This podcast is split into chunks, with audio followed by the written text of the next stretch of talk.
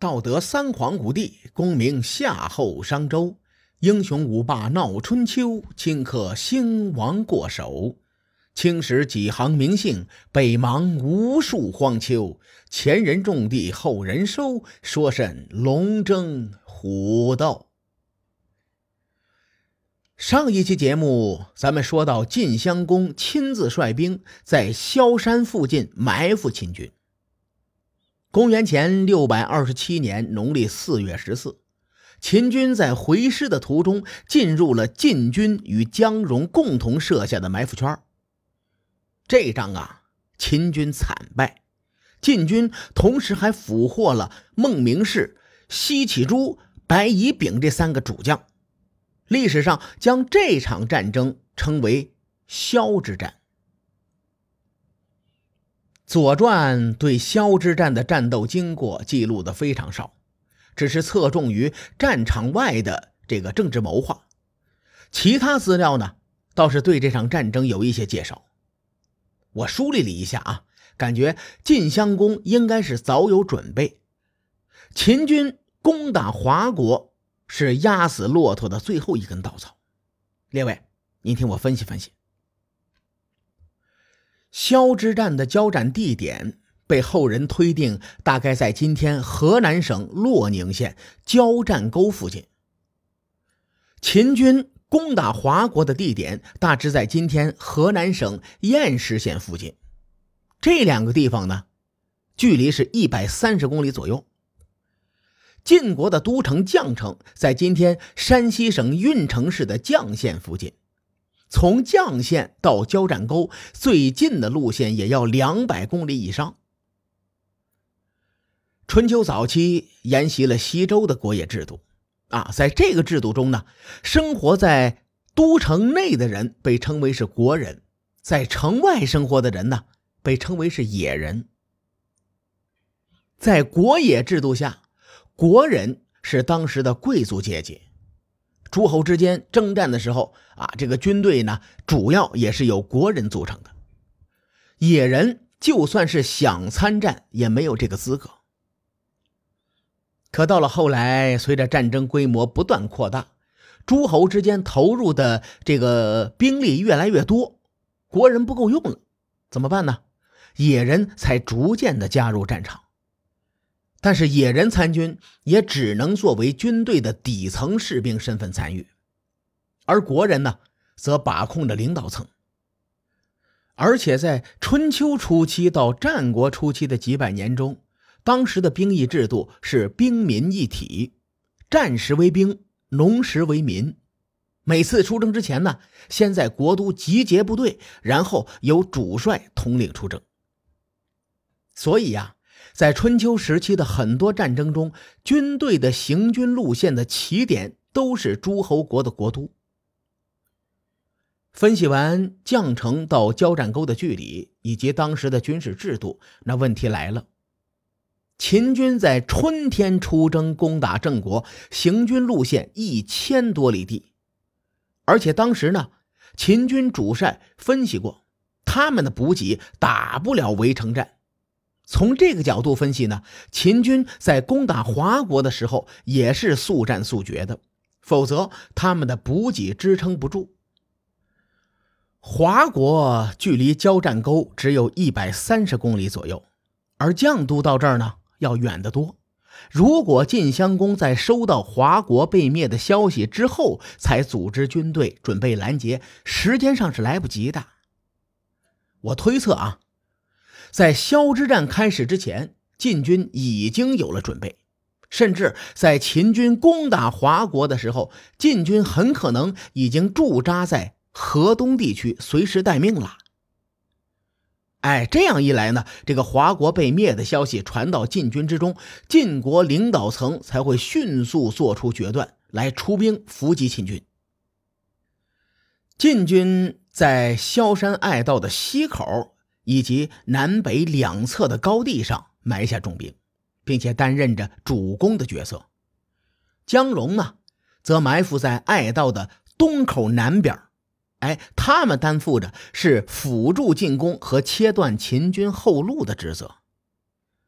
虽然这场精心策划的伏击战有很多偶然的因素，但归根到底还是地缘政治四个字。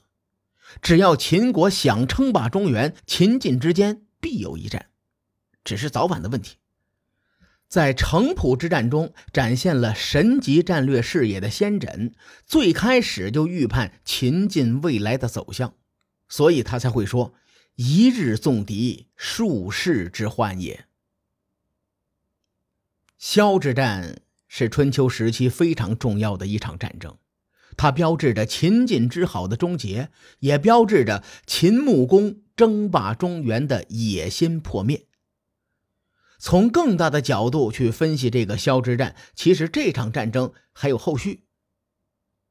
前文咱们说过啊，晋文公迎娶秦穆公的女儿文嬴，而且把文嬴立为了晋国的第一夫人。文嬴这名女子啊，是一个非常优秀的政治人物，他的一生都献给了自己的祖国秦国。当晋文公带着秦国三名俘虏回国之后，文嬴请求晋襄公把这三个人给放了，晋襄公没当回事儿，顺势呢就答应了下来，命人把他们给放了。第二天，先轸上朝就问起秦国的俘虏，晋襄公说。我答应夫人，呃把他们放了。先轸一听，瞬间就崩溃了。这个耿直的小老头愤愤不平地说：“兄弟们在战场上拼死拼活的，才抓了这么几个人，结果一个妇道人家轻描淡写的就给放了，这样岂不是寒了三军将士的心吗？晋国距离被灭国不远了。”先轸气得像个河豚呐！都快爆炸了，他不顾君臣之礼，当场就吐了口唾沫。史书上用四个字来记载，叫做“不顾而唾”。不同的人对这句话有不同的理解。有人说，这里的“不顾”两个字啊，是不管不顾的意思，用来形容先轸失态的样子。而我倒是觉得呀，翻译成“扭过头去不去看”。哎，会更形象一些，也就是先轸扭过头吐了口唾沫。呸！晋襄公听完先轸的话，追悔莫及，立刻就派晋国大夫杨处父去追孟明氏等人。等杨处父赶到的时候，孟明氏他们已经在船上了，准备渡过黄河了。我觉得晋国大夫都是权谋高手，杨处父也不例外。大伙可能对杨处父的印象不深啊，这哥们呢也是一个很能打的人，在当年的止水之战的时候，晋国的主将就是杨处父。哎，当时呢，他派人对子尚说：“我后退三十里，你过河来，咱们打一架。”而止水之战后，楚成王睁一只眼闭一只眼，任由商臣诬陷子尚，而且顺势把子尚给宰了。哎，咱们说回杨处父啊，当时见孟明氏走远了，他就急中生智，解下车子左边的套马，对孟明氏三人说：“我们的国君担心你们路途遥远，特意让我赠送给你们几匹马赶路，你们回来取一下吧。”孟明氏这个人也很聪明啊，这早不送马，晚不送马啊，我都登船渡河了，才想着送马。而且过了黄河，河西之地就是秦国的地盘他们随便到哪儿都能弄几匹马，要晋国的马也没有用啊。但是孟明氏毕竟是个受过高等教育的人呐，贵族范儿还是有的。他识破了杨处父的计谋，哎，但是没有点破。接下来，他跪下叩首，一边叩首一边喊。说晋军没有将我们杀了，我们已经感恩戴德了。此行回国，即使我们大王将我们杀了，虽身死，也不忘晋国的大恩。若托晋军的福，侥幸被赦免，那么三年之后，我将拜谢商君的恩赐。说完，孟明氏他们就跑了。要不说秦穆公是一代明君呐。他穿着白色的丧服，在郊外等待远征的将士们归来。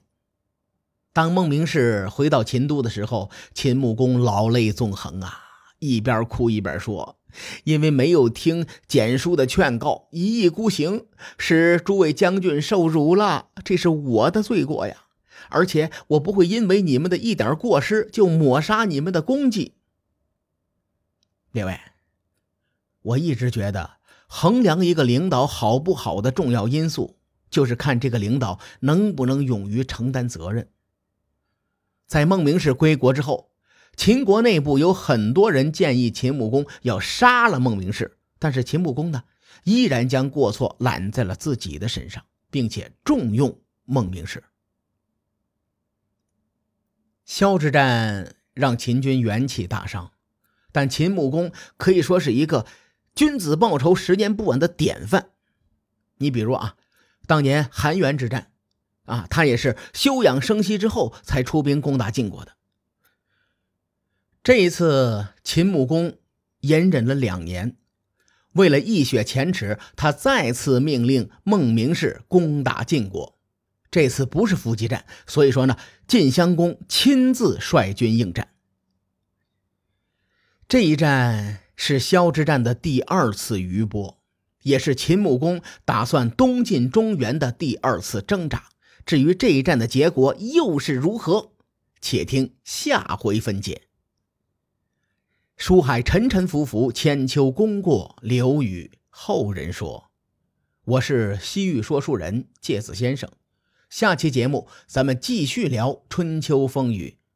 更多精彩内容，请搜索关注微信公众号“伯乐灯”，与更多听友交流互动。伯乐灯还将定期为粉丝发放福利。愿我们的存在让您对明天更有期许，咱们后会有期。